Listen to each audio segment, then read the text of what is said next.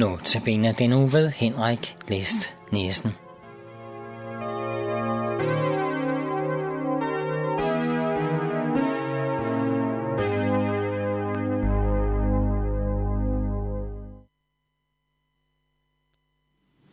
Velkommen til Notabene. Jeg vil begynde med at læse to vers fra Johannesevangeliet.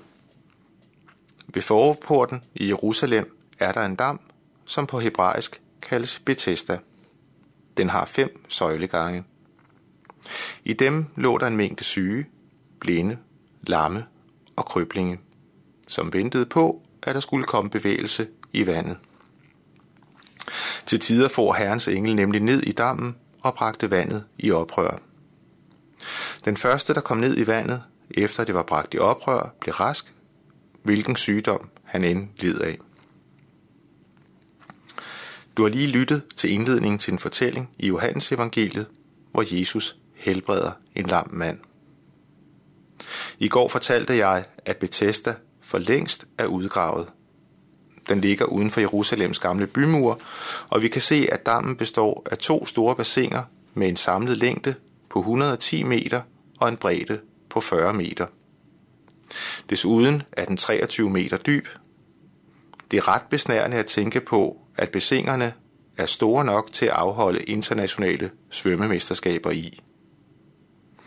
Det varme vand og mineralholdige vand i Bethesda Dam var velkendt i antikken som helbredende eller lindrende.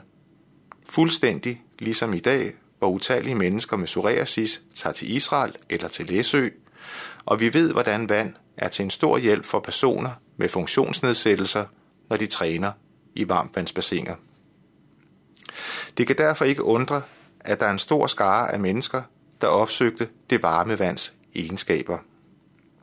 De overnattede i nogle hulelignende strukturer og kunne sænke sig ned i nogle mindre bassiner, der lå i forbindelse med de store bassiner. Oversættelsen af Bethesda er omdiskuteret, men flere peger på, at barmhjertighedens hus er det mest korrekte. I går gjorde jeg meget ud af at understrege Bibelens troværdighed. Derfor forekommer det nok meget underligt, når jeg nu siger, at noget af fortællingens begyndelse ikke er med i Bibelen, eller ikke hører hjemme i Bibelen. Jeg læste nemlig, at de syge ventede på, at der skulle komme bevægelse i vandet.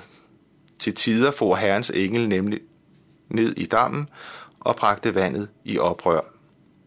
Den første, der kom ned i vandet, efter at det var bragt i oprør, blev rask, hvilken sygdom han end led af.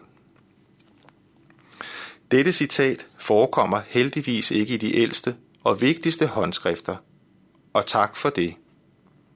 Der vil ikke være meget barmhjertighedens hus, som er oversættelsen af ordet Bethesda ved udsagnet om, at den første, der kom ned i vandet, efter at det var bragt i oprør, blev rask, hvilken sygdom han end led af.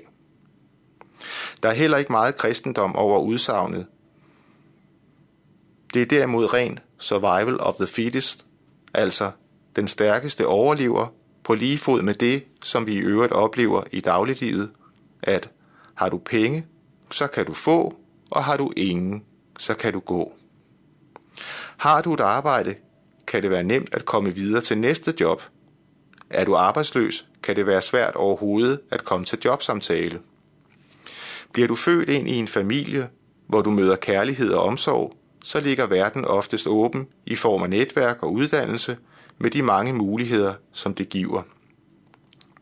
Bliver du derimod født ind i en dysfungerende familie med ringe anerkendelse og overskud, så bliver konsekvenserne ofte meget katastrofale.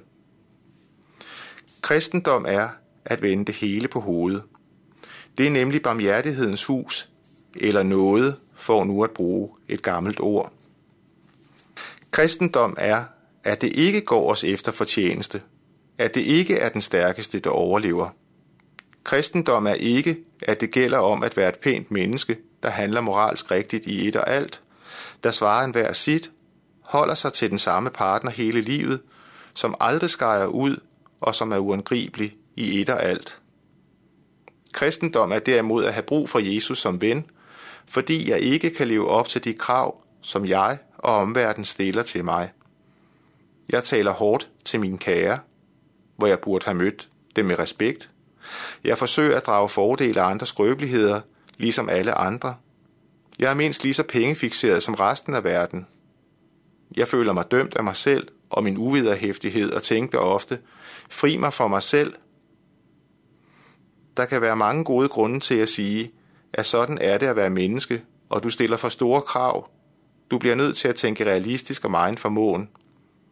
Men sådan er det imidlertid ikke i Guds verden. Han ønsker, at jeg må leve et fejlfrit liv i ord, tanke og handling. Og det kan jeg ikke, hvor gerne jeg end ville det. Jeg kan forsøge igen og igen, men kommer alligevel til kort. Lige der, i min mislykkethed, præcis der er det, at Jesus gerne vil møde mig. Han siger, det som du ikke kunne og aldrig kommer til at kunne, det gjorde jeg.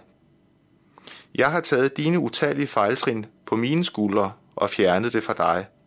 Så Gud ser dig som ren og fejlfri. Det er noget.